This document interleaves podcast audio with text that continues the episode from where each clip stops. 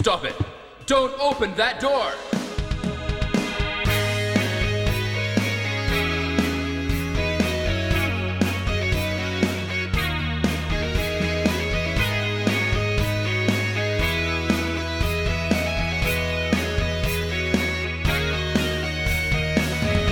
Hello everyone, and welcome to episode lucky number thirteen of the Masters of Unlocking podcast. My name is Scott, otherwise known as the Video Game Collectaholic, and with me as always is my fellow Master of Unlocking, Mister Caleb J. Ross. How you doing, Caleb? Good. I just learned that V G stood for video game. Um, I was thinking uh, Valiant Gallant. Uh, I think that was like a... It did start out as Valiant Gallant, actually, mm-hmm. Yes. Wow. Mm-hmm. Mm-hmm. Yeah. You should have stuck with it, because I think that just makes a lot more sense, given that you are an avid collector of Valiant Gallants. I do love the Valiant Gallants. Yeah. You know, they they just can't get enough of them. I cannot get enough of them.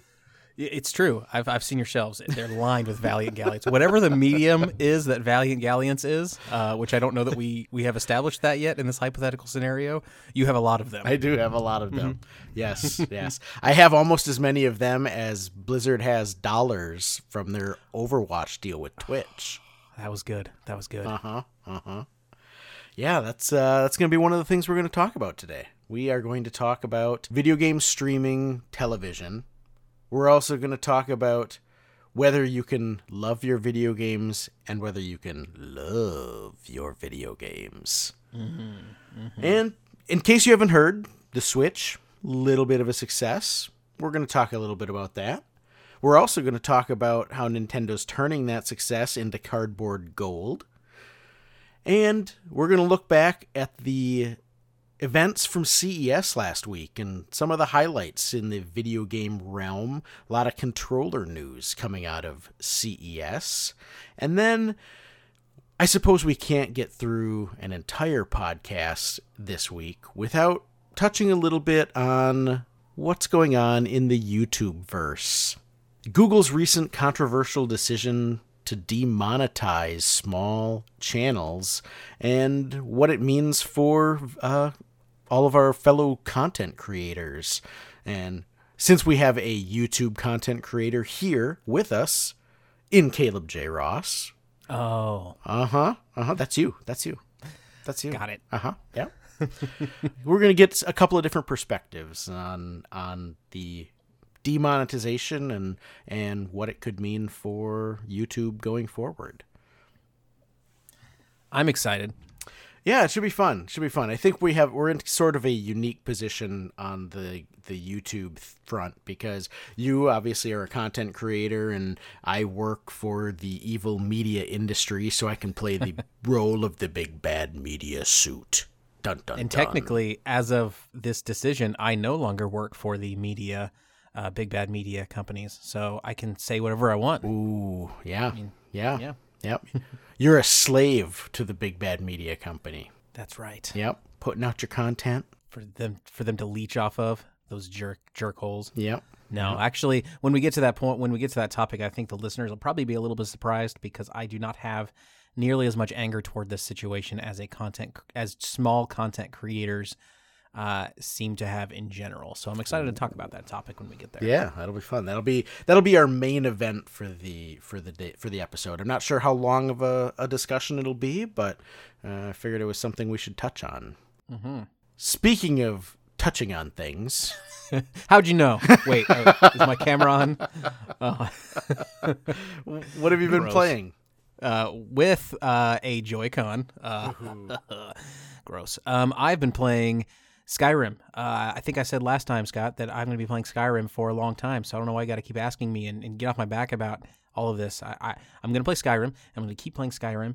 And actually, no, that's not true, because I think I'm pretty close to completing the story mode. Um, and I have such a backlog of games, uh, which we'll get into uh, a little bit in the pickups, but even without pickups recently, I have tons of backlog of uh, backlog of games that I have to get to. So once I beat that story mode, I probably will be done with Skyrim for the time being.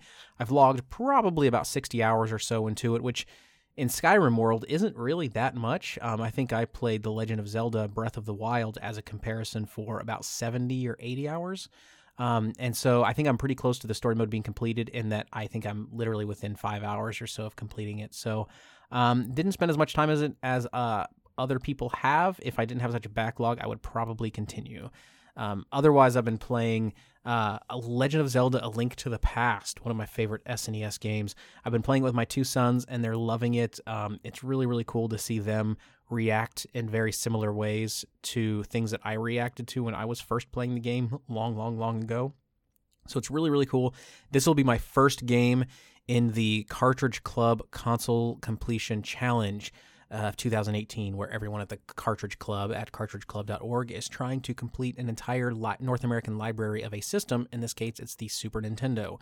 And as of right now, collectively, the, the, the club has completed nine games out of seven hundred fifteen. So uh, we have quite a ways to go. Um, and I think uh, even when this challenge was started, the real the the reality, the possibility of us actually completing all seven hundred fifteen games in one year is is probably not likely. Um, but hey, it's a goal, you know, got to shoot for something. And this will give us an uh, an excuse to go back and play a lot of games in the backlog. And who knows, maybe even by proxy, I will just inadvertently complete the Cartridge Club Alphabet Backlog Challenge, which is an, another one of the challenges. Maybe I'll just complete that in happenstance with with going through all of these um, S N E S games. So so we'll see. We'll see. How about you? What have you been uh, playing? Well, I was traveling uh, most of last week. I went to Las Vegas. Sadly, not for C E S, although I was there while C E S was going on. I was there for a friend's wedding. Uh, five. Boo. Yeah. Yeah, five days in Vegas is way more than any sane human being should spend in Vegas. Mm-hmm. I think my my liver and my kidneys are still recovering. I don't know that it'll ever be the same. But so traveling, I finally got a little bit of a chance to log some time with the Nintendo Switch. And frankly, I had not really even touched the Switch since I finished Um, Zelda Breath of the Wild back when I first picked up the Switch at launch. Uh, like you, I probably logged you know, seventy, eighty hours in, in Breath of the Wild, um, and then never really used the Switch much after that, I, other outside of a few random uh, Mario Kart sessions. So it was fun to dive into Super Mario Odyssey finally. Now, I'm on record as not being a huge three D Mario fan. I prefer my Mario to be flat and um, two-dimensional. But I'm so far I'm having fun with Mario Odyssey, and I I, I still am not a... a I still don't think that I care for the controls of three D Mario all that much, but mm. I would say this is probably the best I've seen it. Did you think that because you were playing it traveling and therefore you weren't able to really use the Pro Controller that that, would, that had any impact? Have you had a chance to play much of it with the Pro Controller? I haven't played any of it with the Pro Controller. Um, so far, the only play that I've given Mario Odyssey has been in in handheld mode, and actually that's the really the first... that I've ever that I've used the Switch at all in handheld mode. Uh, prior to this, m- my Switch playing was almost exclusively entirely docked with the the Pro Controller. Hmm. Um, I did notice that playing it in handheld mode, a lot of the moves that it would teach me required some form of like, oh, shake the controller this way or flick your wrist that way. And I thought, well, shit, if I do that, my Switch is going to end up halfway across the room. Yeah. Uh, so there are many moves in that game that I don't even know what they do or really how to do them. So, and luckily you can get through the game without ever using those moves. So that's, that's good for a system that is so popular because of its portability. Uh, it seems like a very strange control choice. Mm-hmm. Absolutely. Um, but really, yeah, the Super Mario Odyssey is literally the only thing I've played since our, our last episode, uh, just because of the travel. Um, so it's been a, a light gaming week for me. However, I did pick up some things after I got back, or, you know, sitting on the plane, trapped with nothing but uh, really slow internet. I, of course, just browsed eBay and spent a bunch of money. And started working toward my twenty eighteen collecting goals that we talked about in our last episode. So, you know, it was a, it's been a productive January so far. One thing that uh, I picked up, there wasn't a goal, but it was something I touched on last week. Last week, I or last episode, rather, I had picked up the Mattel HyperScan and the complete set of games. Well, this week, I picked up the alternate package of the HyperScan console. It was available in two console bundles. There was the standard console plus one controller plus a game package that was available at all the retailers. The it was also available via mail order in a two-player bundle. It looks almost like a blister pack sort of thing with uh, the same game pack in, but the only difference is it comes with a second controller. And uh, that bundle is far more scarce because it was only available through mail order. And what kind of sadistic bastard would order the HyperScan via mail order uh, or or purchase it in general? That's true. Does is does the logo or does the slogan on the two-player bundle say, "Do you have too many friends? Would you like one fewer? Play the HyperScan with them, uh, because you will lose your friends." It's, Pretty much, yeah. It's. Yeah. Uh, I think the slogan is HyperScan for folks whose only friends are Q V C. Mm-hmm. Hey, they they love me. Okay. I, they send me pre- they send me a Christmas and a birthday presents every year, and all I have to do is pay the low. Uh, in monthly installments of nineteen ninety-nine. So yeah, those payment plans, you gotta love them. You gotta mm-hmm. love them. I swear, my I have an aunt who I'm fairly sure the only real human interaction she gets is with the operators on Q V C and Home Shopping Network. Her house is packed to the gills with useless crap, and that's that's coming from someone whose house is packed to the gills with video game crap, right? Useful uh, crap. Useful crap. Exactly. Mm-hmm. Exactly. Mm-hmm. Useful cardboard ca- encased crap. What if they had, what, what if the uh, video game world, I G N, let's say, what if they started a Q V C type network where they kind of just sold video game paraphernalia directly to you through uh, a Twitch stream, let's say? That'd be kind of interesting. That would be, that would be bad. I I am a weak-willed individual. It would be it would be no good. It would be no good. Speaking of my weak will, I have managed to hop on a lot of Magnavox Odyssey two games and console, and the Magnavox Odyssey two was one of the complete sets that I had mentioned last episode, that it was one of my it was on my list of goals to complete. Growing up, I my first video game console or first video game experience was with the Texas Instruments T I ninety-nine, and uh, which was sort of a, a hybrid computer video game console. It had the uh, the cartridge slot, but it also the the system was basically a big keyboard. Uh, so it's sort of along the same lines as the Odyssey two, as a, a hybrid console. Uh, slash com- early computer. And so this the Magnavox Odyssey two has always been something that I've wanted to pick up uh, just because it reminds me so much of, of my early gaming experience. And in the U S there are forty-nine games released for the system. It was definitely uh, sort of the the third most popular system of the, the second gen era, behind the Atari and, and probably the Intellivision, maybe even fourth behind the ColecoVision.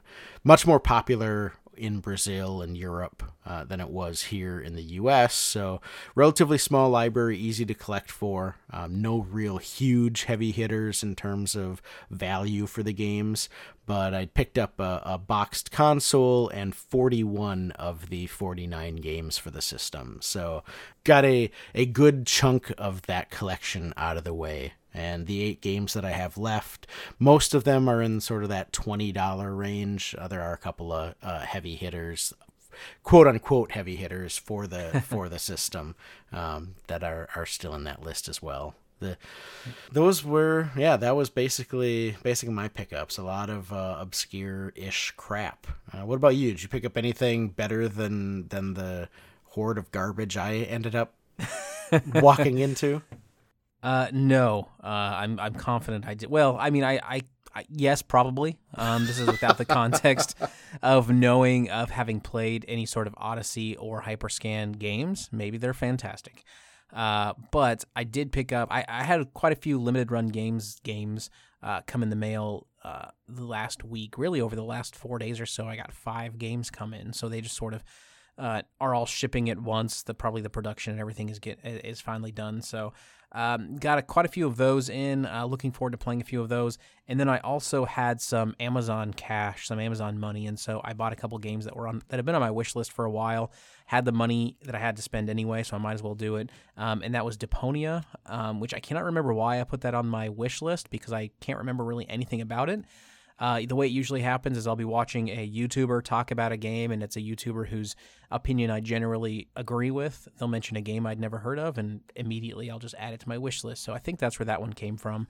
Um, and then Okami H D. Uh, I did not have, I believe the Oka- Okami uh, was on three D S, I believe, if that's correct, I, or one of the Nintendo handheld consoles.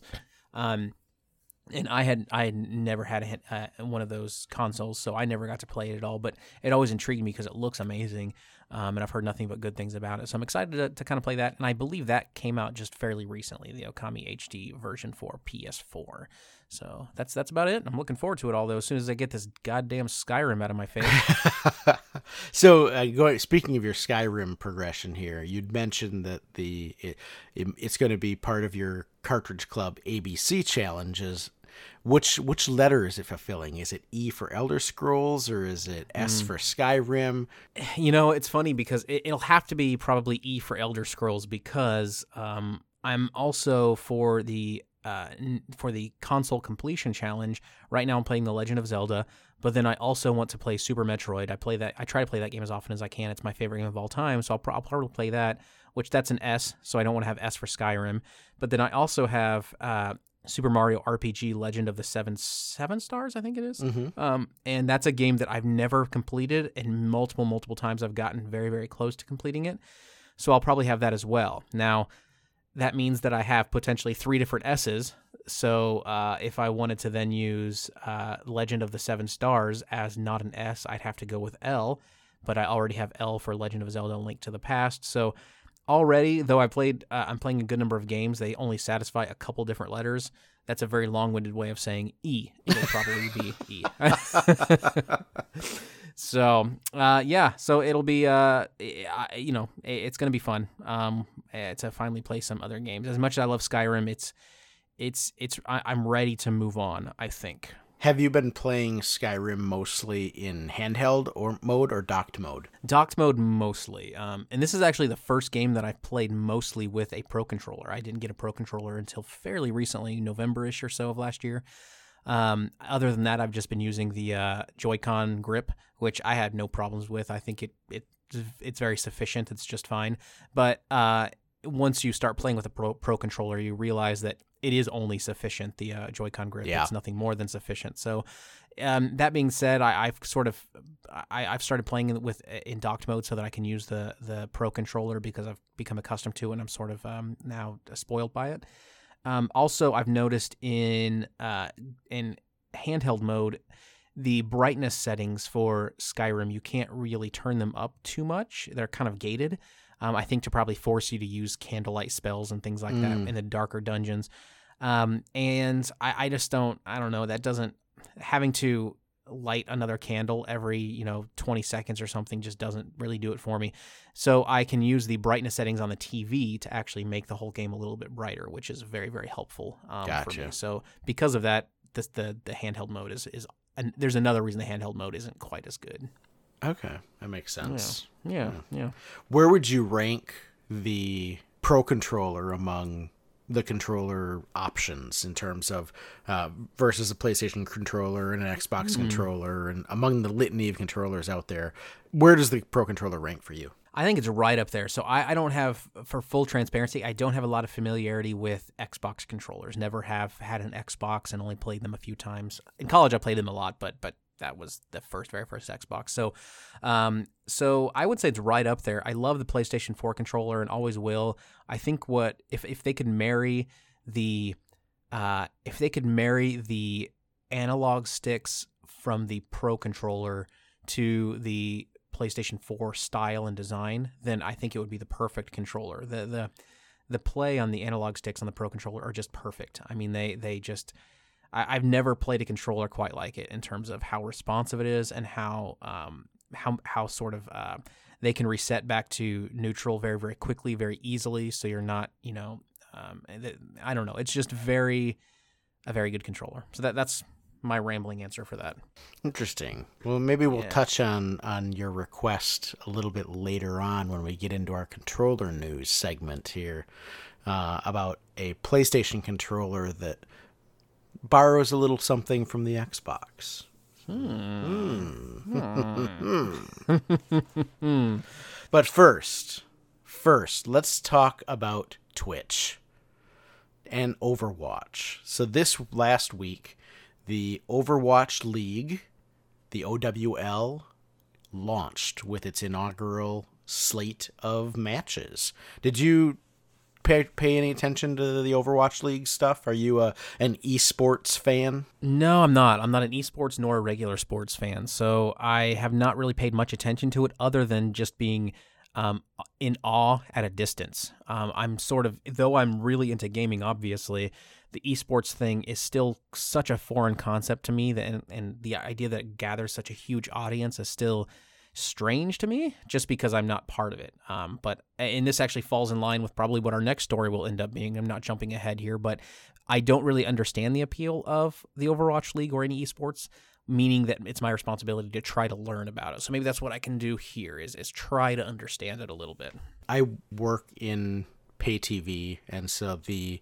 Uh, most of the folks that I work with are, I'm I'm much younger than them, and we get pitched all the time on different new stations and new channels that are up and coming, and, and so we had we were pitched on an esports linear channel uh, several months back, and so everybody was poo-pooing it and saying, you know, oh, this can't possibly be a thing. Who would watch people play video games? And by, by and large, I, like, I'm not one to, I don't watch esports. I don't watch Let's Plays. It's just not my thing. If I'm going to, if I'm going to watch a video game, I'd rather be playing it and spend my time that way. Um, so I don't, even despite the fact that I'm a, a, a huge gamer and have to sort of wear the hat of the esports uh, enthusiast in my day job, I also am not a esports fan. But I saw a couple of weeks ago that uh, conversation erupt, uh, sprang up on Twitter that it, when it was announced that Twitch had paid Blizzard ninety million dollars for the exclusive rights to uh, stream the Overwatch League content. And so when the news erupted on Twitter and the surprise came about, or was aired about how much Blizzard had paid, this ninety million dollars for exclusive two-year rights. So effectively it's forty-five million dollars a year. One of the people who was kind of saying that he he thought it was a typo and couldn't believe the the number was uh, actually a video games industry analyst, Matt Piscatella, for the N P D group, uh, who is... But incidentally, a fantastic follow on Twitter. It's at Matt Piscatella. That's Matt with one T, P I S C A T E L L A. Definitely recommend following him if you're interested in the business of video games at all. And frankly, if you've listened to us for thirteen episodes, um, you probably have some level of interest in, in the game. Games as a business, so I definitely recommend giving Matt a follow. Uh, but he was one of the folks that was surprised about what Twitch had paid and thought that it was uh, an astronomical number. And now, while I'm not trying to make a claim that ninety million dollars is a small number, it sounds like a lot. It is a lot, but in the context of T V rights deals, and especially exclusive T V rights deals, it's really a, a almost a pittance. So if you think about um, exclusive content, that's really what drives customers to a given platform in the video world. Uh, you can think about it in terms of non-video game content. If you if you want to watch House of Cards or if you want to watch Stranger Things, you have to go to Netflix, right? You can't sign up for cable and watch it. You can't sign up for Hulu and watch it. It's it's only available through one vendor. Uh, if you want to watch Game of Thrones, you have to go sign up for H B O or wait until H B O sells you the, the Blu-rays or the, the streaming content. Um, so exclusivity and exclusive content is by and large what makes the video industry go round, and exclusive sports content, uh, which esports is a branch thereof, is really the most lucrative branch of the exclusive rights Uh, landscape in the video industry. So just to put it into context, uh, Turner, which owns T N T, T B S, C N N, uh, a bunch of television channels, uh, Turner and E S P N pay the N B A two point seven billion dollars a year for the rights to exclusive game content for N B A games. So uh, if you think about it in that context, two point seven billion dollars a year versus forty-five million dollars a year, uh, if the, the Overwatch League is even moderately successful at driving viewership and driving people to the Twitch platform, this ninety million dollars deal is going to be a huge, huge windfall for Twitch. So the opening week was was last week, and the viewership numbers started being reported just a couple of days ago in the uh, T V industry trades, and uh, this it actually was a, a pretty astounding, a pretty resounding success for them. Uh, the opening re- week results over four days. I think it ran Wednesday, Thursday, Friday, and Saturday uh, for the game content or for the match content. The average audience across those four days was two hundred eighty thousand viewers, and that's average. Basically, they the way they measure that is they take every single minute of of content and say, what is the viewership in this minute? What is the viewership in this minute? What is the viewership in this minute? So it's not the two hundred eighty thousand average is an average across the entire uh, host of the content, which it's not just like a peak or, uh, uh, you know, the highest number for each of those four days. Um, the actual highest, the the opener on Wednesday drew an audience of four hundred eight thousand a minute and actually peaked at four hundred thirty-seven thousand viewers. And across those four days of the first week of uh, matches, they had a total unique viewership number of over ten million viewers.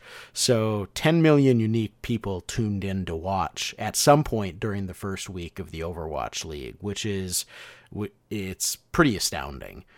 To put that in context, I mean, it's hard to think, oh, two hundred eighty thousand viewers over the four days on an average. That is that a lot? Is that not a lot? For for reference, there's about one hundred million pay T V households in the country, so two hundred eighty thousand viewers doesn't sound like a lot, but if you look at other streaming content, so Amazon has had rights to N F L games this year, and they've been broadcasting the Thursday night games over the internet. And now, granted, those are, that wasn't exclusive content. Those games were also available either on N F L Network, on regular television, or um, N B C, or you know, whichever. It was broadcast among several different uh, broadcasters on on. standard cable or, or over-the-air television as well. But the average for each of those N F L games on Amazon this year was three hundred ten thousand viewers. And last year, the N F L had games on Twitter, and the average viewership was two hundred sixty-nine thousand. So for Overwatch to garner the same sort of viewership as N F L streaming games is is pretty fantastic. Um, it, pretty fantastic news for both Blizzard and for Twitch. Uh, so if you think, well, yeah, that's that's great, but again, those those games on Amazon for the N F L and Twitter, those weren't exclusive. People were probably mostly watching them on regular television if they were going to watch them. So if you want to take a look at television sports content, the Major League Soccer, which is the United States um, Soccer League. It's obviously it's not as high a quality content of, of soccer as like the European leagues. But if you look at the viewership for the soccer, for M L S soccer games on regular television on E S P N, Fox, and Univision, they all of the games um, on those platforms average two hundred fifty thousand viewers, and they pay all of those networks combined pay M L S ninety million dollars a year for those rights. So I think. This is all just to say that, yes, ninety million dollars for two years of, of Overwatch League is a big risk for Twitch. I mean, it's a, it's a, a large cash outlay, a large guaranteed cash outlay, but it's it's a great gamble. Um, and if if the Overwatch League is able to even replicate some of the success and viewership that it had over this first week, this is going to be a no-brainer, a huge, huge uh, windfall for Twitch. That's really interesting. There, there, where would Twitch have... Uh, where would Overwatch have broadcast their matches had Twitch not bought this exclusive rights? Would they have ended up um, allowing uh, distribution through multiple platforms, and Twitch could have possibly been just one of those platforms? So is it possible Twitch would have a portion of this audience even had they not paid exclusive rights, or or how do you think that would work? No, my guess is it would somebody would have secured the exclusive rights. The fact that Twitch paid ninety million dollars to secure them means that there was a, a basically a bidding war for them. And it's it hasn't come out publicly yet who the other players were, but I would be surprised if it wasn't, um, you know, if, if Google wasn't in on it for for YouTube's YouTube Red or YouTube streaming. Mm-hmm. I'd be subscri- I'd be surprised if Hulu wasn't in on the bidding, maybe Sling. I, I, somebody else would have had it exclusively had Twitch not won the bidding on it. Mm-hmm. That's that's makes sense. And I wonder if there's, because Twitch is inherently, or had at least started as, and still I think is primarily a video game streaming platform. I know it's not, and that's not all it does, but I wonder if there's also some just uh, synergy, so to speak, uh, with having a video game uh, matches on Twitch. So it was almost... There was there was some benefit to Overwatch, other but uh, some benefit to Blizzard other than the monetary benefit itself to leveraging a platform that is already familiar with this type of of uh, type of, of media. You know, YouTube has YouTube. I, I watch YouTube for video for video game content, but not a lot of people do. Same thing with Hulu, that sort of thing. So maybe there's some other benefits there as well. Yeah, I think so. I think this is definitely not only is is Overwatch League getting the benefit of the the cash from. Uh, from Twitch, but it's almost a strategic partnership. Uh, like you said, the, the Twitch comes with a, a ready population of gamers and, and folks who are watching live game stream content. Uh, it, it really is a, a good synergy there. Uh, and uh, speaking of just the, the streaming market, and it, neither one of us are esports fans, but C B S News had a report where they had estimated that uh, they were talking about just the, the launch of the Overwatch League and how the how it had been it looking like a success, and just the money that that Twitch and, and other sponsors are pouring in, and the fact that it's base they're trying to replicate the the you know a real sports environment with the, the live fans and cheerleaders and the whole deal. Uh, and they had mentioned that their analysts had estimated that there are one hundred ninety-one million esports fans globally, and that it last year, twenty seventeen, the industry, the esports industry generated over six hundred sixty million dollars in revenue, and that's actually projected to grow almost uh, almost triple by twenty twenty to one point five billion dollars in revenue. So, I mean, you look at you look at Activision stock, which own Activision owns Blizzard, and that stock since you know, two thousand fourteen has just gone gangbusters. And a lot of it is the fact that they've got you know they've got their hands pretty heavily in the in the esports pie with uh, things like the Overwatch League and League of Legends, and uh, you know World of Warcraft is getting into it, and they're they're really heavy into into esports. And if the esports industry can grow at anything close to what analysts are projecting, Activision is going to be very, very pleased. You know, I think there's I, I think I've realized maybe one of the central aspects of esports that turns me off of it a little bit. And I think it's because the entire platform itself, the entire game itself, is one hundred percent human curated.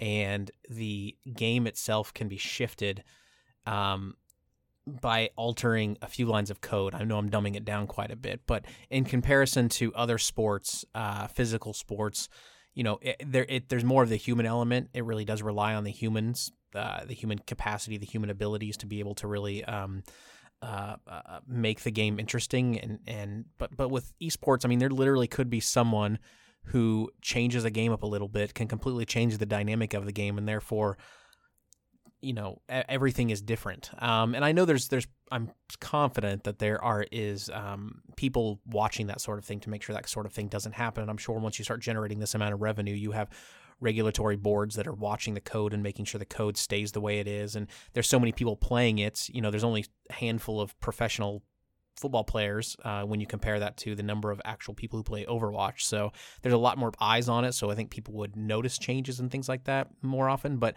just the fact that the entire paradigm is built with people is, just, I don't know, it's an interesting concept. I need to find a way to better articulate that, because that's something I really want to dig into at some point. What your your analogy there brings up a, a thought to me about the the fervor with which people oppose performance-enhancing drugs in things like baseball, a game where uh, you know, there's a rich history of, of what a statistic means that's been the same from generation to generation, by and large, um, being altered by you know, by drug use.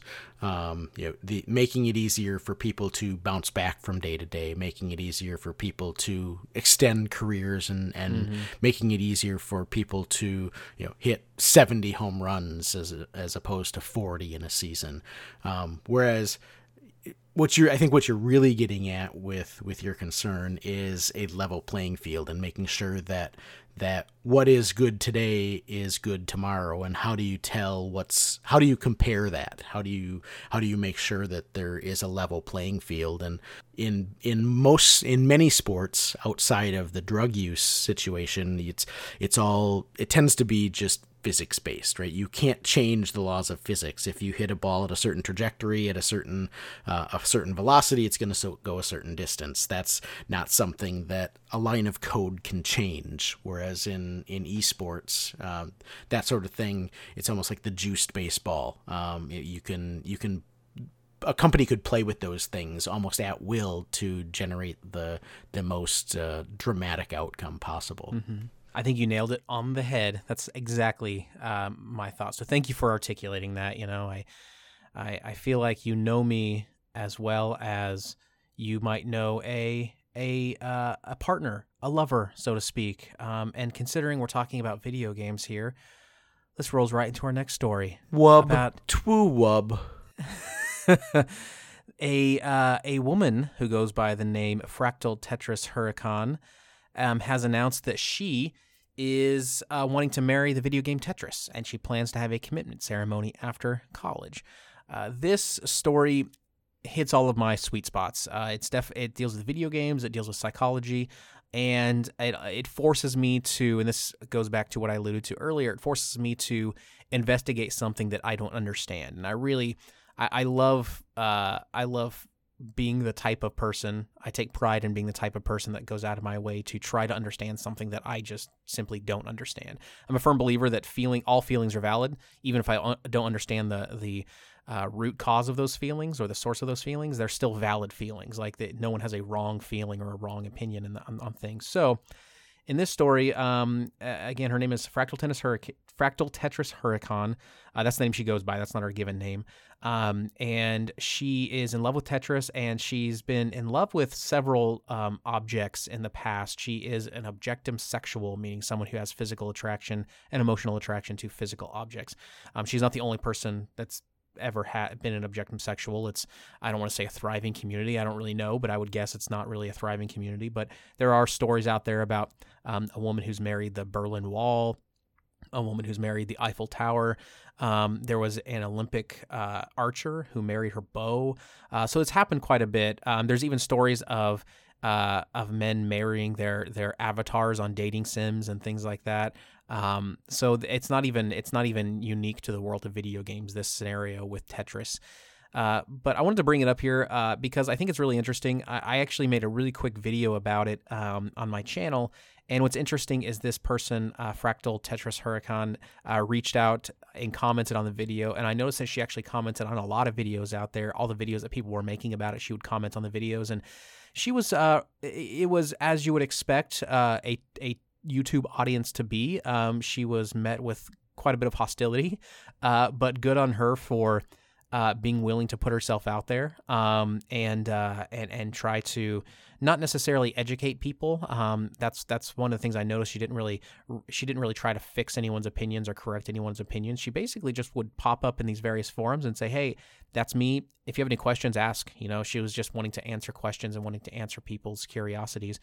Um, and so uh, I unfortunately didn't have, didn't uh, me being the introvert that I am, didn't necessarily reach out and, and have any sort of lengthy conversation with her. I probably should have, now that I think about it, because it would have been a perfect opportunity to do so. But my opinion on this whole thing is, again, I don't quite understand it. Um, I don't think I ever will, but I want to respect it. And I think... Um, I don't know. I, there, there was a lot of there's a lot of your sort of obvious questions that come up with this sort of thing. Um, anytime that you have a person in love with another person, there's a certain amount of questions, you know. Uh, but I think with this particular situation, my biggest concern was the idea of reciprocity, right? When you're in love with a person, the idea is that that person loves you back, and that's what makes a mutually beneficial relationship. Whereas with here, uh, at least as as a non-objective sexual, I I. don't see how the object itself could reciprocate and give love back, or even consent to the marriage or consent to the love. And um, it makes me wonder if the mindset of an objectum sexual, sexual is such that they feel such a kinship to this object that they can feel justified in speaking on behalf of the object. And so it's it's almost a closer union than would be maybe a person-to-person type of union. Um I don't really know, but it was such an interesting idea, such an interesting thing to bring up. Um, one of the other things that I'll mention that I thought was extremely interesting about it is um, this uh, relationship is different than her previous relationship. So she's been in love with her first uh, object. I don't know if it was her first, but she had a previous, she was previously in love, in love with a calculator uh, that she had named Pierre. And this calculator, after many years, I, th- I don't exact know the exact amount of time, but it was quite a while, ended up breaking. And so she tried to buy a replacement calculator, and she admitted that it wasn't the same. The soul, so to speak, was really gone. It wasn't the same experience. However, with Tetris, uh, she talks about in these various interviews for these articles that are everywhere, um, the uh, that she is able to play Tetris and enjoy Tetris on multiple different formats. So she, she can play a an N E S cartridge of Tetris. She can play it on her phone. She can play it on the computer and get the same experience. And so in this case, the attraction isn't so much with a physical object as it seems to be maybe with the mechanics instead, or the mechanics of the game. So there's a certain beauty in the way that the game actually functions and works, which if I look at it from that perspective, I can actually relate quite a bit. I mean, what video game player hasn't played a game and just been overcome with emotion when just something works, you know, something just feels right? There's that, they call it game feels, right? When the player can't really articulate what it is about the game that they're loving and experiencing, but it just works. And I anticipate that's similar maybe to what uh, to what Huracan is is is feeling here. I don't really know. Uh, but such an interesting story, and, and I just wanted to talk about it and bring it up a little bit. Before I saw your video on this, I had never heard of objectum sexual. I, I had no idea that there was even a thing for it before I dove in and and, and read the article that you'd linked in our, our show notes here. I one of the things that I thought was interesting was it, at, toward the end of the article, it comments on some other uh objectum sexual folks who, and some of the other things that they're into. Uh, this, this woman in Korea is married to a body pillow. Oh no, a guy in Korea is married to a body pillow depicting his favorite anime character. Uh, a gentleman in Washington State claims that he's had sex with hundreds of cars and is in a relationship with Vanilla, a vintage Volkswagen Beetle. So I think mm. really, you know, what, what can we say? But, uh, Domo arigato, Mister Roboto. I think that's all we can say. You're right. That is all we can say. Um, yeah. So uh, if uh, if anyone out there has a relationship with an object, uh, a physical relationship with an object, please reach out to us at M O U Podcast on Twitter. Uh, I'd love to hear about it and uh, see if I can't better understand that a little bit. Absolutely. So. Let us know. Let us know what, what you love. Speaking of machines... Uh, crushing things and being uh, loved and being and loved. Being loved.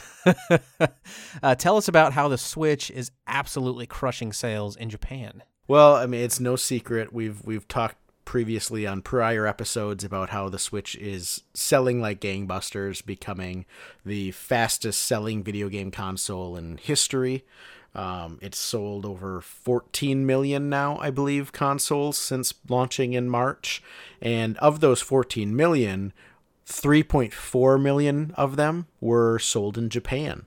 So just forty-four weeks in twenty seventeen from launch to launch day till the end of twenty seventeen, uh, three point four million consoles is in Japan is astounding. Um, when you think of that's basically that's nearly a third of all of the consoles sold in the world uh, is in Japan. Uh, and obviously Japan has had a, a storied love affair with Nintendo, uh, you might say, and, J- and especially with Nintendo handhelds. And the three point four million console sales for the Switch is outpacing all of the other seventh gen systems combined, um, or not combined, but all of the other seventh-gen systems, whether it's the PlayStation four, PlayStation, Sony sold nine hundred twenty thousand PlayStation fours in Japan in its first forty-four weeks. So you think about just under a million versus three point four million. So that's a three to one ratio that the Switch is outselling the PlayStation four uh, from that's launch crazy. Through forty-four weeks in Japan. And really the only system that can come close to this pace that the Switch is on over there is the three D S. And when you look at sales charts, and we'll we'll put a, a graph of the sales charts uh, into our show notes, so check that out on masters of unlocking dot com. Uh, but the it's all it's almost eerie how in lockstep the pace of sales from for the first forty-four weeks are between the Nintendo Switch and the Nintendo Nintendo three D S. Yeah, and I think handhelds in general in, in Japan are more popular because of, of limited space, right? I mean, mm-hmm. people just generally have less stuff, they have less space, and so um, not to mention that it's obviously Nintendo's a Japanese company, and so there's going to be a sense of pride in, uh, there as well. Um, so the handheld nature itself, or the handheld uh, console itself, doesn't surprise me that it's so popular. But seeing, I guess, I guess really, I shouldn't, we shouldn't be too surprised. I mean, just considering one again, the, the handhelds are very popular there, but also, I mean, the Switch isn't just crushing in Japan; the Switch is crushing it everywhere. Um, so it's it's it's such a, an amazing success story. Um, it's crazy. It, it really is. I it'll be interesting to see from here how how the comparison in in Japan, especially how it maintains a convert, uh, uh, you know, in, in sync and lockstep with the three D S's sales history, or if it starts to diverge. Now, I, I tend to think that I'm dubious that the, the Switch can maintain a three D S like pace anywhere, just for, for a couple of factors. One, obviously the, the three D S is a much lower price point than, than the Switch. Uh, you know, if you're buying multiple Switches, you're, you're laying out, even considering, even taking away the fact of uh, you know, the the questions about um, availability, and in Japan they're they're still having trouble finding them. They're still being sold out almost instantaneously at every retailer. But there's a higher price point, and I think the higher price point combined with to allude you know, going back to your point on just space, if.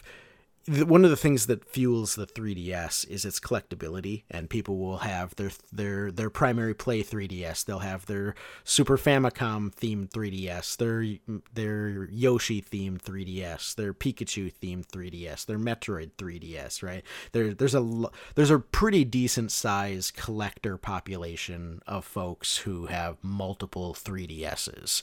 I don't think that translates to something like the Switch, and and part of that is the price, and part of that is the the larger footprint that a console the size of the Switch takes up. It's it's not a large console, but people like that are going to want to have the box and everything, and you can only have so many console boxes before uh, that gets untenable, speaking from experience. Yeah, I was going to say, it sounds very strange coming from you. It's, it's almost it's almost like this is a uh, this is an intervention, and you're admitting it, you know? First step is admitting that there's a problem, you know? Yeah, yeah. You can you can only love so many objects at once. Don't ever say that. I think uh, what's what's interesting, too, is we're also speaking about the Switch as it exists right now. And as we'll talk about a little bit later, there's been a lot of innovation already in terms of what the Switch can offer. And it makes me wonder if there will be f- different form factors of the Switch as well. I mean, right now we think of the Switch as this tablet-sized thing with controllers. Are they going to somehow make it smaller? Are they going to, with while maintaining the use of, of current Uh, Joy-Con sizes, or you know, it's hard to say really what Nintendo can come up with. They're geniuses at making people want to collect things. Mm-hmm. So I, I anticipate there's already they're making multicolored, uh, multicolored uh, Joy-Cons. You know, they have tons of different colors of Joy-Cons, yep. which I'm sure collectors are jumping on top of.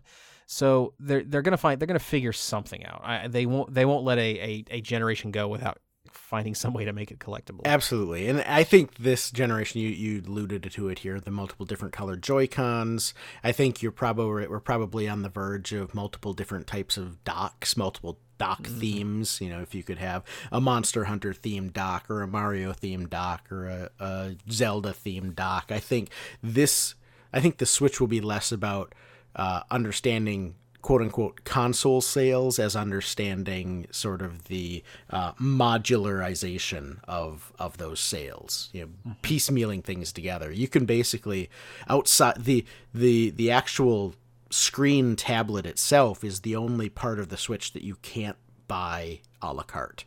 Mm-hmm. You you can buy the charger, you can buy the dock, you can buy the you can buy the the Joy-Cons, you can buy the you know every component of the Switch uh, outside of the screen. You can buy modularly. Ship of Theseus, right? You just yep. find a. Eventually, it won't be the same Switch. Yeah, exactly. And you know, eventually, it might even be like a, one of those Arby's Switches and be made completely out of cardboard. Arby's, I love you. Did you free food? Did you see all those uh, all of those yep. tweets that they had from people last bringing year? It back? Yep, yeah. saying Arby's Arby's did it first. It almost makes me wonder if Nintendo didn't see those and think, you know, we could make things out of cardboard. God, that'd be, yeah, if they had that, someone was watching that art or thumbing through their their uh, Twitter feed, their Arby's Twitter feed through their Google Cardboard glasses, and they kind of realized, whoa, I can do some stuff here. That's right. So, Man. I since we're on the subject of the Switch and, and the cardboard stuff, let what do you say we hop ahead here and just talk about the the, the Nintendo Labo? We might as well, because I'm super super super excited about this. So, Nintendo uh, has is releasing in, in April. They released a uh, they, they've released a teaser trailer kind of thing for it, but in April it's actually coming out. It is what they're calling Nintendo Labo, and it's a Uh, I guess you could call it a an ecosystem of cardboard accessories for the Switch uh, that have a slant or a bent toward the educational. Um, so imagine Legos meets Switch meets uh, Google Cardboard or meets any cardboard. Um, and it's it's such an interesting concept to me. I know we talked a little bit about this offline. I don't want to spoil it, but you, you don't necessarily have the same uh, the same uh, attack uh, attraction to it that I do. Mm-hmm. And I wonder if it's because I'm a parent, you know, and I can see my kids having a lot of fun with this. I can see myself having a lot of fun with my kids with this. Mm-hmm. But what I really like about it, and just to give some context to when I say they're accessories, imagine a uh, imagine a cardboard. Um, a cardboard uh, uh, motorcycle handle, like you have two handles made out of cardboard, and the Switch goes in the middle, and the Joy-Cons go actually in the handles of this uh, motorcycle-looking thing. And as you turn the motorcycle, or as you turn the cardboard as you would a motorcycle, the, the Switch itself reacts to this. So it's really just using that uh, gyrational abilities, the the gyros, the gyration, I guess gyration, yeah, abilities in the Joy-Cons in, in different ways. Um, and so. It's it's a really interesting idea. Again, it's it seems like it's leaning more toward the educational, so that kids kind of kind of learn about levers and pulleys and all this kind of stuff. Uh, but what I love about it is, is the cardboard aspect. And there's been a lot of uh, a lot of people talking about how uh, the cardboard is too is cheap. You know, by its very nature, it's this cheap thing that could easily break, that sort of thing. But that's exactly what I kind of am drawn to about it. Um, in the same way that Google Cardboard, for example. Um, let people realize, let people see what virtual virtual reality really is, and that you can have a decent virtual reality experience um, using just a cardboard uh, face, a cardboard uh, visor, and put your phone, putting your phone into a cardboard visor and using that as a virtual experience. Um, and so it kind of removes this this uh, this con- it removes the the authority or this it removes the gravitas from uh, technology. and allows you to see it through different eyes, see it through eyes that just aren't as, um, you can see it as not such a complicated endeavor, uh, which I really, really cool. So I've already pre-ordered one of the sets. The sets aren't terribly ex- inexpensive. They're actually way more than I thought they were going to be. Yeah. Um, so, which is kind of a bummer, kind of a downfall, but um, I'm just so excited about the novelty of it and playing with it uh, with my kids that I had to pre-order one of them. So I think you probably hit the nail on the head with the, the parent thing. I mean, thinking back, uh, at leading into the the announcement and the reveal, Nintendo was sort of hyping the the the video by saying, you know, if you're if you're a kid or you're a kid at heart, we've got, you know, this upcoming announcement is really for you. And just looking back now on all of the um, all of the imagery and and. promo material that Nintendo's released since, every picture is, you know, of a younger child, like, you know, anywhere from that kind of six to I would say twelve age range, playing with uh, playing with the, the the Labo stuff and playing the piano or the the the motorcycle handlebars or the fishing pole. Um, so I think that, I think you're probably hit the nail on the head on on why we have the differing. different levels of excitement for it, because it's not something that as a as a single guy I would say, you know, I'm gonna sit here and play with my cardboard fishing pole, um whereas I can totally see the the fun of of you know, you watching your kids and and building it together with your kids. It's almost like like uh Labo is cardboard Lego. Mm-hmm, you know, mm-hmm. it, cardboard Lego that you can tap into some sort of video game world with. Mm-hmm. Um, and I and I definitely get that. Is there an element of collector aversion to it in that um, it's very, it's very reason for being is that it has to be opened and torn apart and constructed, and once that's done, it's no longer it's it's no longer a sealed kind of entity. So you really can't enjoy it if it's if it remains sealed. You can only enjoy it if it's actually been opened up. There's no digital version of cardboard. There's no um you know, anything like that. Does that play at all into it? You know, I, I hadn't thought about that, but maybe. I mean, I I've collected more Nintendo branded cardboard than than most folks, uh so it it sounds a little hypocritical for me to be saying, oh yeah, Nintendo selling people cardboard, because I've spent way more money on Nintendo cardboard than probably anyone should. And I, I just don't know. I, I said maybe it's just because I suck so god awful at building things. Like, you know, if I have to build furniture or if I have to build anything that requires, you know, uh, a, a saw and a nail uh, and fitting pieces together, that that sucker's gonna fall over in a heartbeat. I think you uh, you protest too much when you when your example is things that require a saw and a nail. I can, I can think of very few things that require a saw and a nail. Okay, here's my one nail, check, and my saw. All right, let's build this uh, chair. See?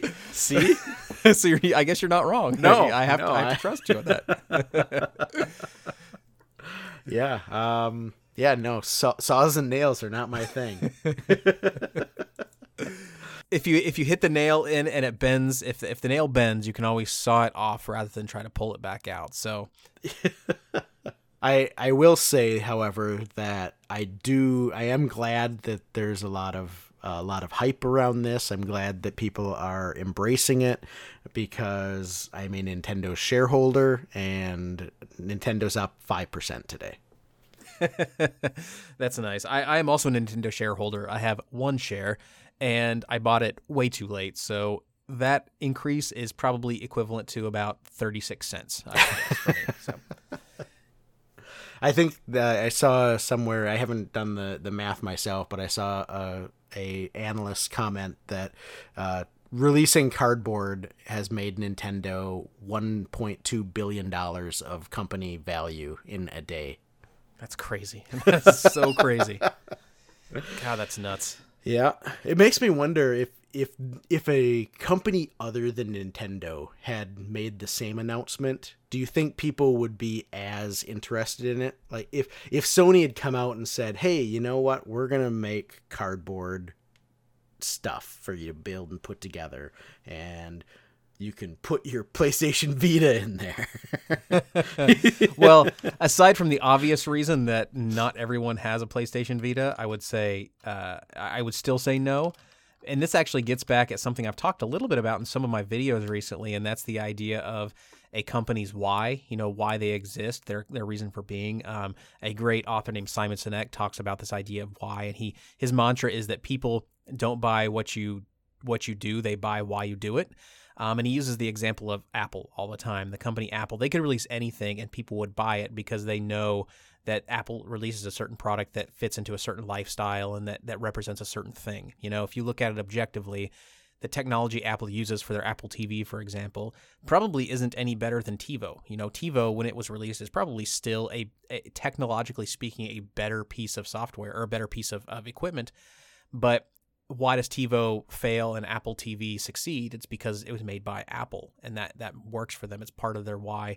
And so I think having something cardboard like this actually kind of fits in with Nintendo's why. I mean, they want to make family-friendly entertainment, family-friendly interactive entertainment um, in novel ways. Novelty's a big thing for, for, for Nintendo. Novelty's not such a big thing for PlayStation. Um, that's probably why PlayStation Move didn't really work that well, um, because it's too novelty. It doesn't make sense for them.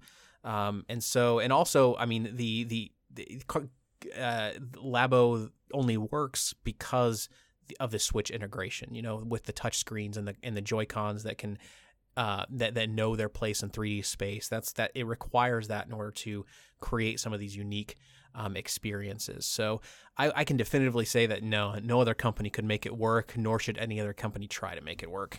And I think you hit the nail right on the head. Uh, there's a, a Verge article that, that you linked to in our show notes by, by Andrew Webster, who I thought he put it really succinctly in, in the article. He said, uh, it's satisfying in the way that putting together a big Lego set is. And when you couple that with Nintendo's knack for creating playful, exciting experiences, it seems like a winning combination. And I think that, that gets to the core of, of who Nintendo is. They're always willing to try something new and push the envelope and do things that some people will think that's insane, that's asinine, but Uh, Nintendo, more often than not, I would say, has a way of pulling it off and making it uh, making it a success. Uh, I think the, the the the flops from Nintendo, you know, whether it was the Virtual Boy or the the Wii U, were are really more flops of timing than anything else. I think if you look at the Virtual Boy, I mean, it, it was really basically ahead of its time, right? I mean, you you look at this the the relative success that virtual reality is having in in the world today, um, and and Virtual Boy was almost sort of a precursor to that. And if you look at the Wii U, really the Switch is what the Wii U was trying to be, but it just didn't quite get there. And now they've basically taken the Wii U and redeveloped it as the Switch. Even the, the games are the same. The games from the Wii U are all being re-released, and and it's it's really just a a almost the definitive version of the Wii U is the Switch. Mm-hmm. Um, so even Nintendo's failures are are less about the idea and more about um, how they fit into it, the current current point in time, I would say. Mm-hmm. Yeah, and just to uh, confirm my riches, uh, my day's gain on my Nintendo stock is three dollars and forty-seven cents. So when we do go out uh, for drinks, half of a coffee is on me. Dude, you could almost mm-hmm. you could almost buy one of those cardboard Arby's meals. Well, just the cardboard part. Yeah, yeah. I don't get the actual sandwich, which is which is unfortunate. Yeah, yeah, well, that that's probably the the best part is probably the cardboard anyway. That's probably true. Speaking of cardboard and things that get packaged inside a cardboard. Ah, there you go. You lost me there for a second, but you brought it back. So, as I mentioned last week, I was in Vegas watching from the outside as people were having fun at C E S, and I was busy drinking uh, with my with with the wedding party. Um, I don't know who won that scenario, but there were some cool things released at C E S. Last last episode, we talked about the history of the Consumer Electronics Show and how it had, despite its rich legacy, the despite video gaming's rich legacy at C E S, it has sort of gone the way of the dodo there. Um, C E S is more about uh, the the overall electronics industry, things like televisions and smart toasters and uh, refrigerators with the smartphones and video streaming built into them, and uh, an app for every single component uh, in your home. But this is probably the first C E S in recent memory th- where some pretty decent tidbits of, of video game news came out of it. Uh, and, and most of it was controller and peripheral based. And I think that's really, I think what we'll end up seeing more at C E S is it's going to be more your third parties, uh, folks like Retrobit, um, announcing things and, and having booths on the floor where they're not overshadowed, uh, at, at some, where they, like they would be at something like E three. So we had touched a little bit about Retrobit's announcement uh, for C E S in our last episode. They were planning on, Retrobit had teamed up with Sega and got official Sega backing, official access to Sega um, designs and everything, and are releasing officially licensed Genesis, Saturn, and Dreamcast Bluetooth controllers with console receivers, sort of like the eight-bit D O receivers, and U S B receivers for use with uh, computers or um, Android devices. Did you did you take a look at these at all after uh, after the news broke and pictures started rolling out? Yeah, I did, and I I I like them less so for the design element, and but more so because it's going to allow collectors to be able to maintain the original hardware.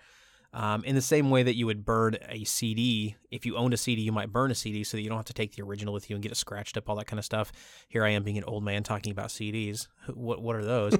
um, but it's the same kind of concept that I really appreciated about it, more so than even the designs or the Bluetooth capabilities or anything like that. That's that's not as interesting to me. I was really more of a Sega kid growing up. I had the Genesis. I had a Genesis before I had a Super Nintendo. I had Sega C D, the Saturn, the Dreamcast, the whole deal. Until they went belly up, I was all in on Sega.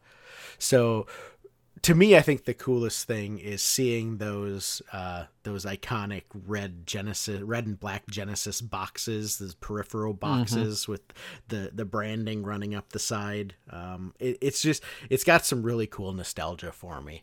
Um, I'm definitely planning on ordering them as soon as they become available because I really like gaming in my setup with with the the eight-bit D O controllers for the um, Nintendo and the Super Nintendo, and I have the eight-bit D O controller for the N sixty-four, but they haven't released a, a console receiver for it yet. Um, but I right now the I play the Genesis with the official wireless six button controller, and but that has an uh, infrared connectivity to it, so anytime you lose line of sight, it it basically the the controller stops working, and mm-hmm. so that's not a great solution, but it's probably the best wireless solution out there at this point until until these come out. So can't wait to get my hands on them and, and give them a try. And the infrared uh controllers, the existing official wireless controllers, those are aren't those battery hogs? I mean, do they suck battery batteries pretty bad, or or how do those they uh, yeah they're not terrible. I mean, for they're not like uh you know, compared to say a Nomad or something, they're not they're not awful. Um but yeah, they they do run on on double I think double A batteries, and I think they it runs on like four of them, but I I use rechargeable double A's in them, and I mean, I, I have to re I have to swap them out every time I use them, but I think that's more about just the the time that it goes between mm. my Genesis use um, than anything else. Yeah, that makes sense. But these are all these all have, you know, rechargeable lithium ions in there, I believe, and uh, U S B connectivity for charging. And I think uh, I'm I'm stoked to see it. I think I'm really excited to use the the wireless Dreamcast controller because the Dreamcast controller's got kind of that funky cord coming out the bottom of it, so it's just mm-hmm. weird weird to hold on to because I would it it's always like I. I have short little arms, so when I hold the controller, it sort of sits on my stomach when I'm leaning back playing, and, and that thing, it looks like it's an umbilical cord sticking into me. that That's its own kind of amazing visual image, though. That's that's desirable to some degree. Yeah, yeah. You know, you know? I thought, thought you might enjoy that. You gotta but, instead, you gotta you feed directly from the video game. I get it. Yeah, yeah. It's like the Matrix. Yeah. Mm-hmm. I know Kung Fu. So while we're on the topic of controllers, we've got more controller news. And the Duke. Now, you had mentioned before that the your your really only experience with the Xbox controller was the O G Xbox. Mm-hmm. Were were you uh did you use the original, the Duke, the Bear Claw, or did were you using the the Xbox S, the little mini redesigned controller? No, I definitely remember the giant controller, um, which is partly why I'm surprised that there's excitement for it coming back. Because if I if I remember correctly, it was sort of a laughing stock, and and maybe you can help me understand. Has that mentality changed? Have people actually looked back fondly upon this controller, whereas at the time it was kind of hilarious? No, I think it's it's more nostalgia, I think. Now, there are people that preferred the Duke, and they tend the people with with big hands ha- have really liked the Duke. And that's really the reason it was designed that way. It was released with the thinking that Americans, it was really more of a U S Ameri- uh, U S focused console. And the thinking was, we're not making consoles for kids. We're really making consoles for sort of the high school to college age American, um, probably having larger hands. When, when the, the, the actual, the mini controller, the Xbox S controller was actually the standard controller released originally in Japan. And they released the smaller one in Japan because of just smaller people, smaller hands, and the whole deal. So it was really intended to be an ergonomic design, the, the originally with the Duke, but I have tiny little carny hands. So the Duke was never my thing. So that definitely, I think it's cool. I think it's, it's nice that they're throwing a little bit of homage to the O G Xbox. Um, but they, they had, while this was announced back at E three last year, they hadn't had a date or a price associated it until this past week.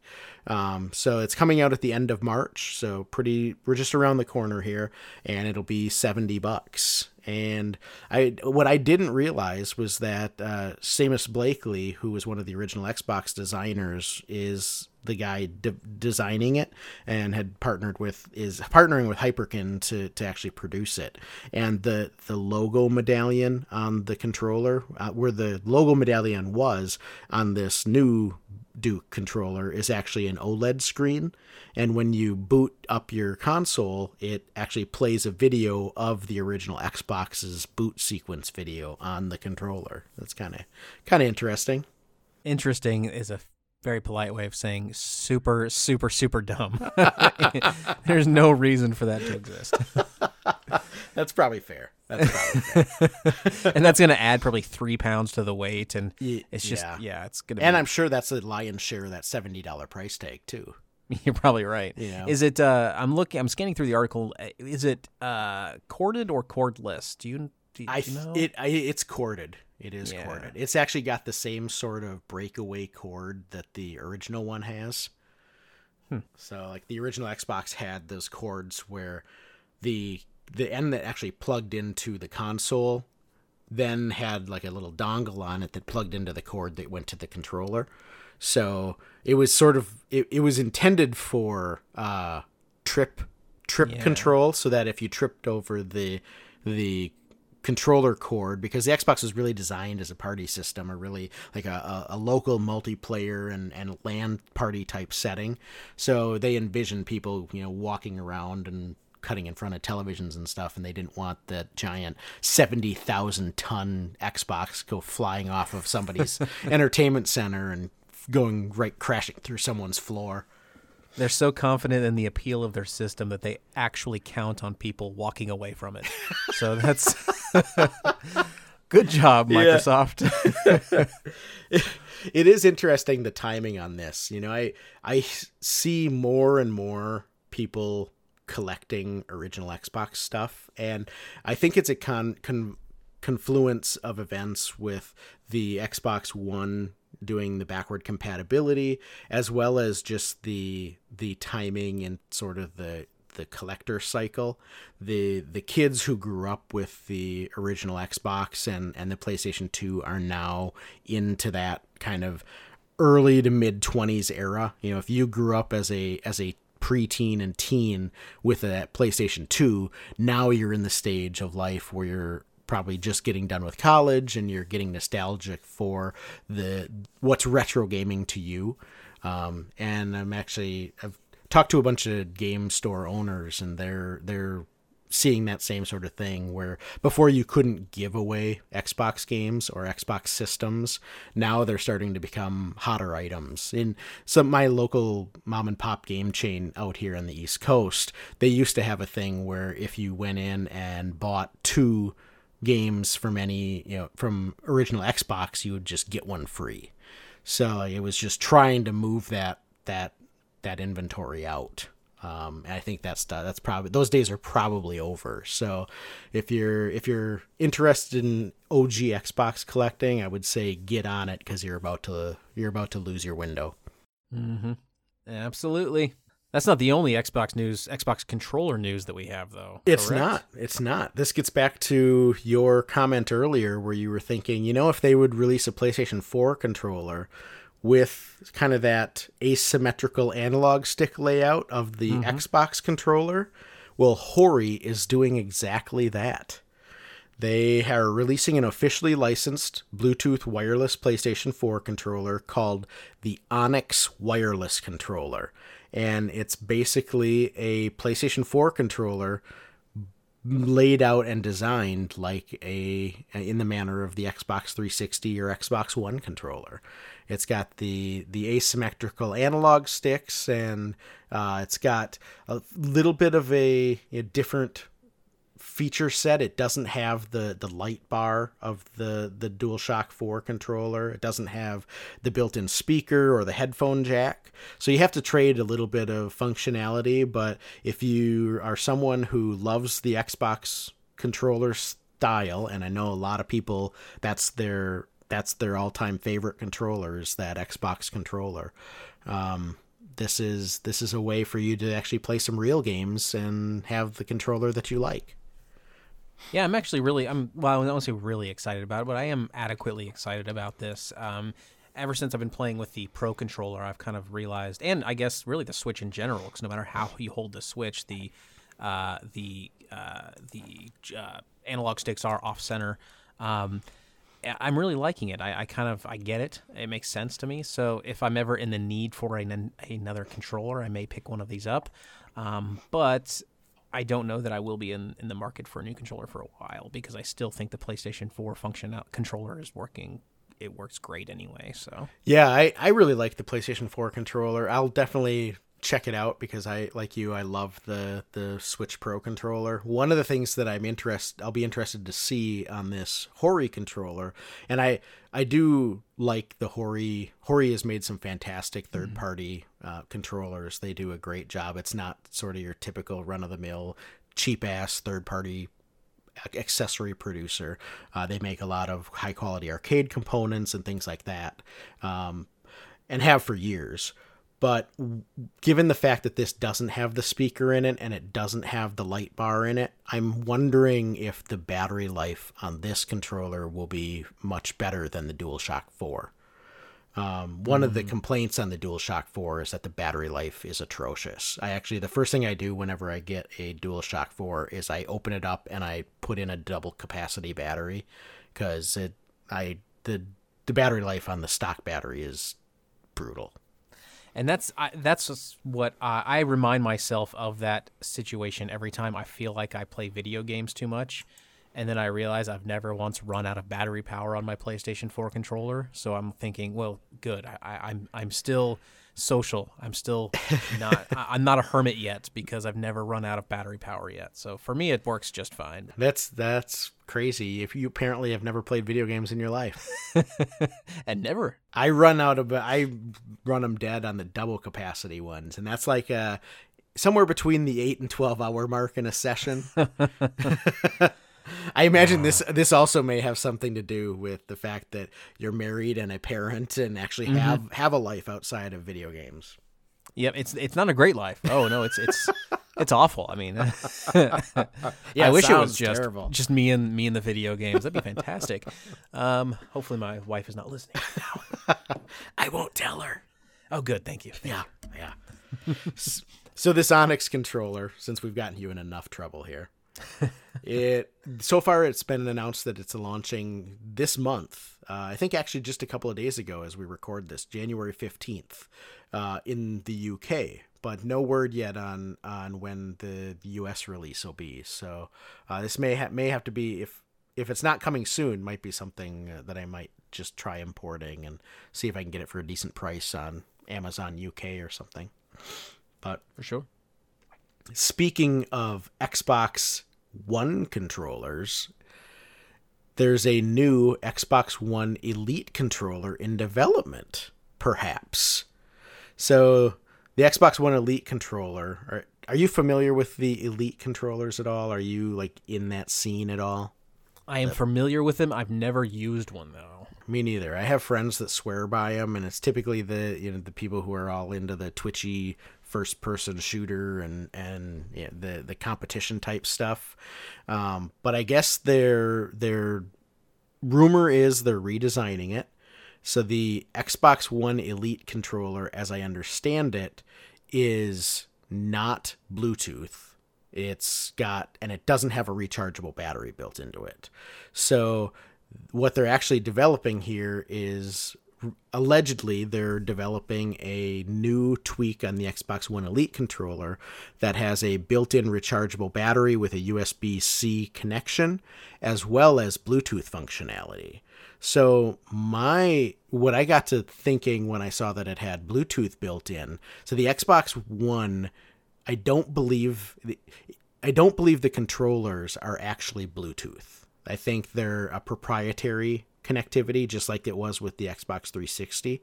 So I'm wondering if this is actually, if it is a Bluetooth controller for this new Xbox One Elite controller, if you could then use that with a place, a P C or even a PlayStation four.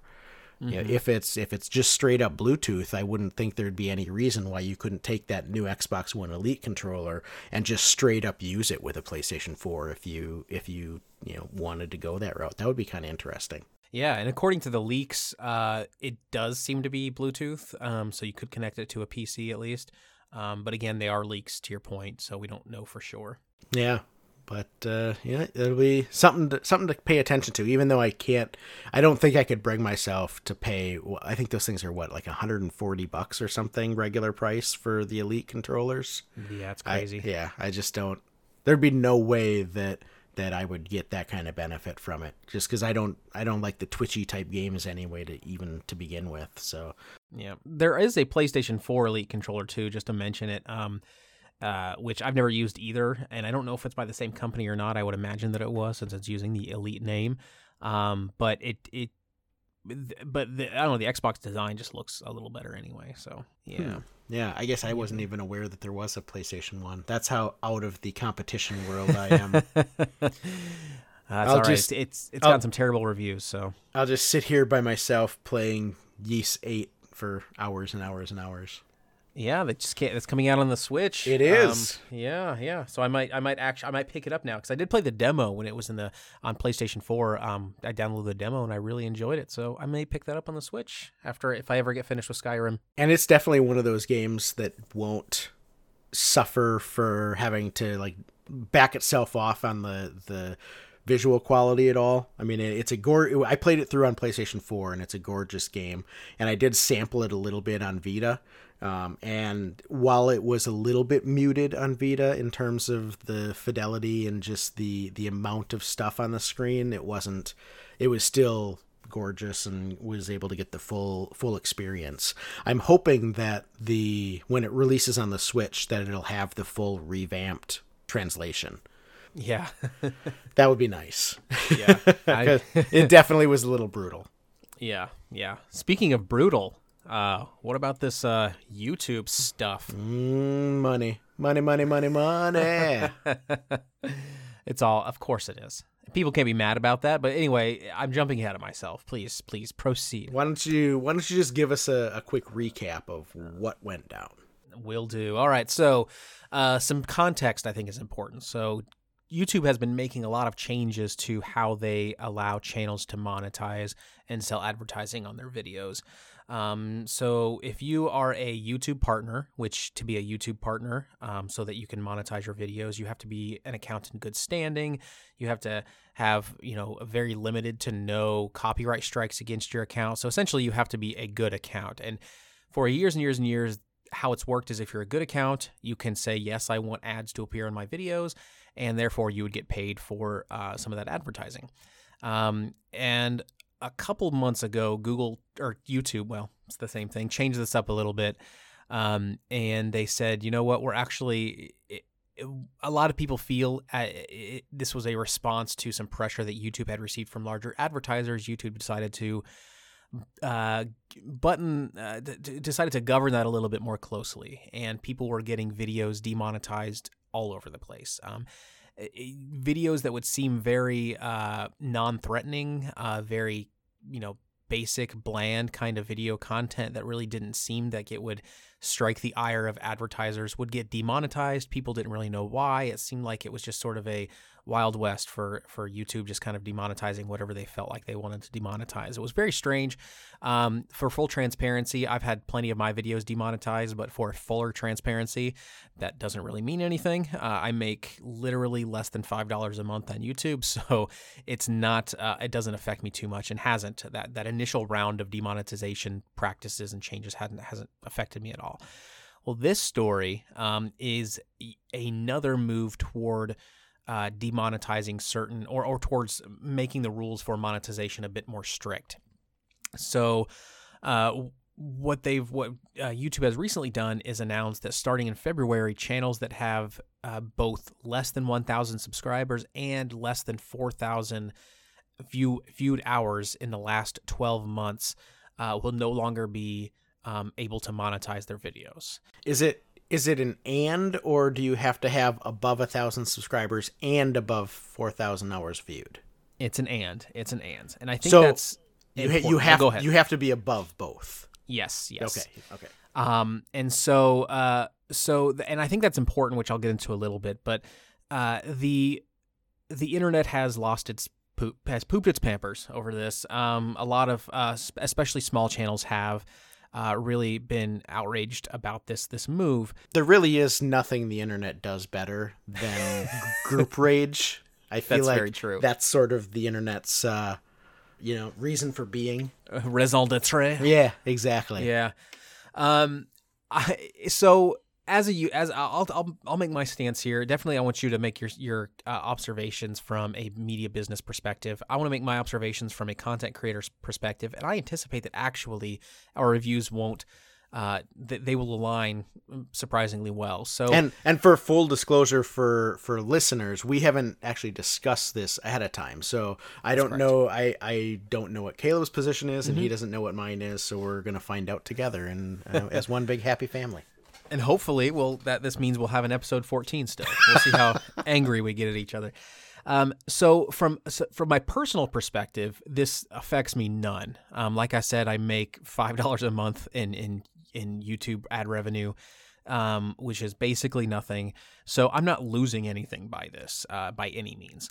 Um, I, I think what this what this feels like to me, or what I hope that this is, is YouTube trying to find a better way to regulate monetization of videos in service to their advertisers. So YouTube is, if nothing else, an advertising platform, um, a platform for advertisers, I guess I should say.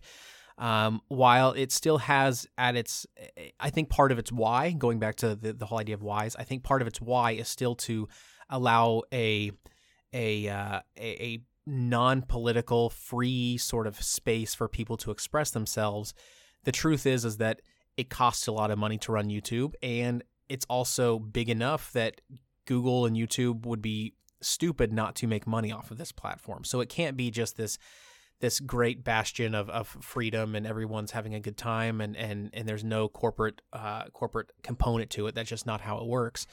And so um, advertisers are what keep this thing going. Advertisers are what pay so that people can upload their hateful commentary or the hateful videos or whatever it was that would normally be that, that advertisers don't want to advertise on. It's the fact that there's advertiser dollars putting toward the plat- platform that allow these other that, that allow everyone to be able to upload any video they want to at any time. That's how that's how the money is maintained. So YouTube understands this, and YouTube has to appease their advertisers. And so I feel, I hope anyway, that this latest uh, demonetiz- de- demonetization um, effort is going to supplant the previous sort of Wild West style that I was talking about. So whereas before people were very concerned, very confused about why Google would demon- why YouTube would demonetize individual videos, my hope is that this is rather a way to allow channels to build up reputability so that YouTube doesn't have to then demonetize individual videos. In practice, this would be if I were a YouTuber with, um, let's say I was a YouTuber with one hundred thousand subscribers and I had tons and tons and tons of hours watched, but a lot of my videos were being demonetized. That's furi- infuriating to me. But if YouTube is now saying, as long as you're a channel in good standing, you have over one thousand subscribers, you have four thousand hours of watch time in the last twelve months, meaning that people are engaging on your videos, people are enjoying your content, they're imbibing your content. Therefore, we can now toggle your entire channel to be available for monetization rather than trying to filter each individual video. Um, and I, I think hopefully YouTube has recognized that their demonetization practices of each individual video, their filter just isn't that great. Um, a lot of things are getting demonetized that really shouldn't be. Objectively speaking, they simply should not be. It doesn't make sense.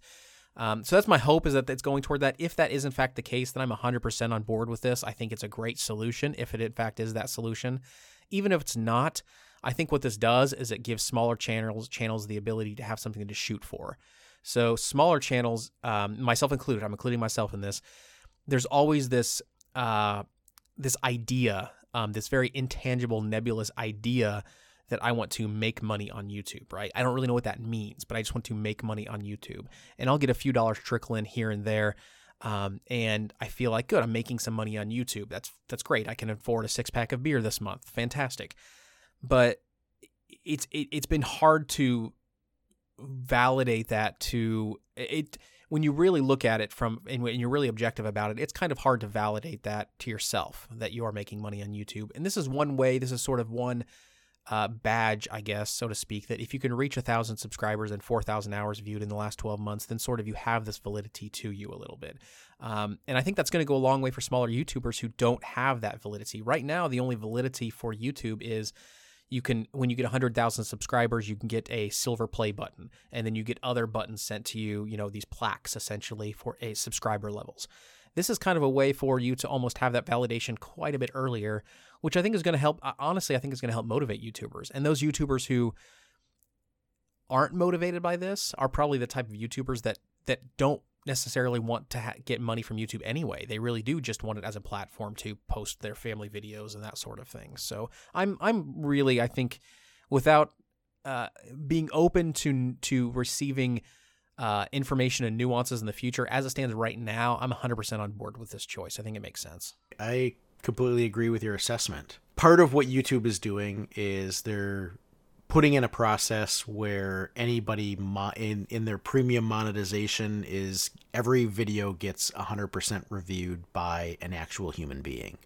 So in order to do that, and in order to assuage the hesitancy and the purge of, of potential advertisers that's happened in the wake of all of the, uh, you know, all of the controversies surrounding YouTube that everybody knows, uh, you know, what's going on there. So we're not going to get into that. But I, I think there had to be a way to lower the burden for review in order to, to make that possible. I was reading a, a Wall Street Journal article this morning that said that every day, sixty-five years worth of video is uploaded to YouTube. So there's just no way that a, a manual review process could be done across YouTube. It's just not not possible. So there has to be a way to ensure that the platform is uh, has continuity. And the only way that the platform has continuity is if it continues to be uh, ad supported, right? If if Google continues to make money off of ad revenue, otherwise there there's just no future, and nobody has uh, the ability to upload their their videos. Now, just like you alluded to, Caleb, it's this. Even though it's free for you to upload your videos, and, and I'm saying you in the all of us sense, not you in the Caleb J. Ross sense, even though it's free for all of us to upload whatever, you know, cat videos or or crazy political ramblings or whatever it is to YouTube, it's not free for YouTube to host all of that for you. For everyone, right? In in fact, the the most expensive content for YouTube to host is demonetized content, because by the very definition, if a video is demonetized, YouTube is not inserting an advertisement on that video. So it's entirely a it's entirely you can think of it as a loss leader for them, right? They're the only way YouTube and Google uh, make money off of a demonetized video is the hope that by having that extra content on their platform, you're more likely to stay engaged with their platform and stick around to then watch the next video that may be a monetized video. Um, so I think just from a from a business perspective, this is a no-brainer move by YouTube. Um, and I think it, it's good for the community as a whole, even though I realize it can be demoralizing. But I think if you have a, have a smaller channel and are concerned that you're being, you know, unfairly treated by YouTube, I think it, it might be helpful to just think of the fact that having a platform for distribution has immense value in and of itself. So going back to my day job where I negotiate contracts for pay T V channels to either be carried or not carried on television, if a small startup channel comes to me and says, hey, we want to be carried on your on your cable television platform, if you know if you're starting a new tab- cable t- cable television network and you're going to do twenty-four seven cat videos, and you come to me and say, hey, you know, Feline T V, we got this great idea. It's going to be twenty-four seven cat videos. People love cats. People love seeing cats do crazy shit. It's going to be ad supported. We want to be on your cable television platform. I'm going to say, okay, that's great. What, uh, what are you going to give me so that I'll put you on the cable television platform? That network would have to come to me and pay me to put their network on T V, because they have no viewership. They have no established name. They have, my customers aren't coming to me saying, hey, we want this cat video network, right? Because mm-hmm. it doesn't have an established cachet. It doesn't have an established brand. So the fact that on YouTube, you can go and build your brand and get access to their immense distribution network right off the bat without, at no cost to you, Uh, I think is is almost reward enough. You know, mm-hmm. I mean, the it, without YouTube, that would not be the case. You know, the, it just it just isn't the case in any other media that you get paid to to prove your concept. Mm-hmm. Beautifully spoken, sir. It's like uh, like you do that for a living. Oh, almost. Yeah. So we we we agree. Uh, YouTube is great, and everyone should shut up. That's is that what we're saying? Rage, no? rage. You can send hate mail to us on the Twitters. Caleb, tell them where they can find you for all that hate mail on the Twitters. Oh, send all the hate mail directly to me at VGCollectaholic. That is at VGCollectaholic. And uh, I also Wait have a minute. A, I have a secondary Twitter account where I only accept love and praise at Caleb J. Ross. That's Caleb, the letter J, Ross. You can also find me at caleb j ross dot com. Uh, and you can find Masters of Unlocking at many, many places. You can find Masters of Unlocking at M O U Podcast on Twitter. You can find mm-hmm. Masters of Unlocking at masters of unlocking dot com, at facebook dot com forward slash Masters of Unlocking. And I, of course, je- it was a bit of a jest session earlier. Uh, V G Collectaholic is, of course, our friend and co-host Scott. That's a me. Um, and you can also find him at Facebook forward slash VGCollectaholic and V G Collectaholic dot com and on the Instagrams, which I think I said in the last episode I was actually going to add the Instagram link here to our show notes, and I didn't because I'm a terrible person. Yeah, yeah. That's, uh, mm-hmm. geez, just trying to keep me down all mm-hmm. the time. Mm-hmm. Yeah, I'm yep. also on Instagram, VGCollectaholic there as well. Post uh, collection videos, pic- or pictures, pick up pictures, all kinds of pictures, because that's Instagram, and that's what we do. That was so eloquent. You know, like you know, I'm a master promoter. I'm a marketer through and through. uh, if that were the case, you would have told them already where they can subscribe to us. So I don't believe you. No, that's true. That's true. You found us. You've listened to us. Go ahead and give us a subscribe. You can subscribe on iTunes and get this delicious, delicious ear candy delivered right to your mobile device every other week. We release on Mondays. Um, and or you can subscribe to us on Google Play or Stitcher or any number of podcast uh, applications. If you head over to masters of unlocking dot com, you can subscribe directly to our R S S feed uh, or see all the podcasting environments that uh, that host our our little corner of the of the internets. I love it. Yeah, I love it. Yeah, another another one down. We we made it all the way through episode thirteen. So unlike a hotel, we have a thirteenth floor. Uh, mm. We survived it. We made it through. I think we'll have an episode fourteen, so things are looking up. That's pretty presumptuous of you. Well, you, you haven't, know. We haven't discussed this yet. That's true. That's true. I haven't seen the show notes thing show up yet in our Google Docs, so I guess until I see that, uh, who knows? That's very true. Oh. Well, thank you again, everybody, for listening. We really, uh, really appreciate it. Uh, hit us up on Twitter. We love, we love chatting with, with folks and hearing what you thought of the episode. Hearing uh, anything that you didn't like, give us, give us some constructive criticism. We, we like to, we want to produce a show that you want to listen to every other week. So let us know your thoughts and how we can do better for you. And with that, we will catch you next time on episode fourteen. Of the Masters of Unlocking. Maybe.